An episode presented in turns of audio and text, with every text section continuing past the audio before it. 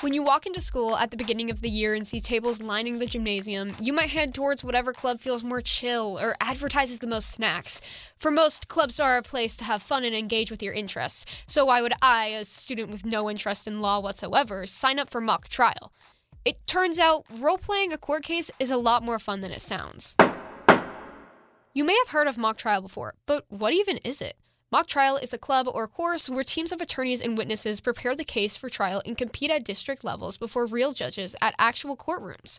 So all teams are given the same case, but witness characters, case theory, and speeches are all for your team to decide.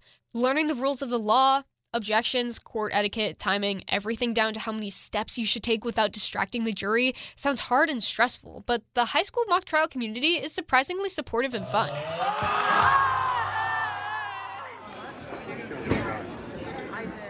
I joined mock trial in 2021, fresh out of quarantine and looking for any club that didn't clash with my schedule, which means this year was my second year, but my first time ever competing in a real courthouse in person.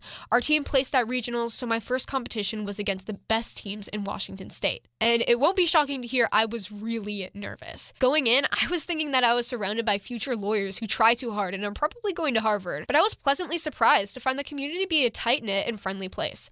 I asked Jake, one of the team captains, what he thought of the community and his answer may surprise you.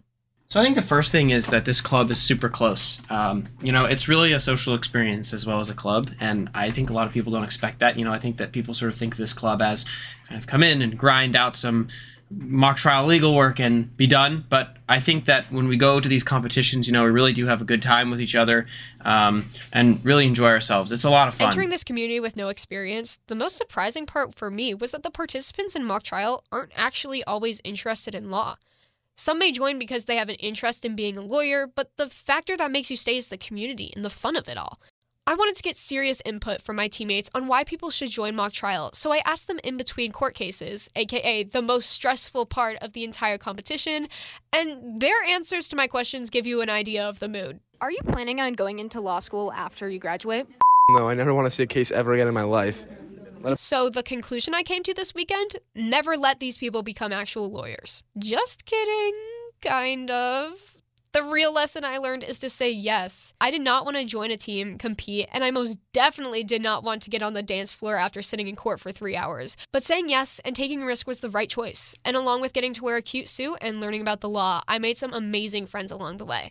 This is Paige Evans for KMIH 889 The Bridge.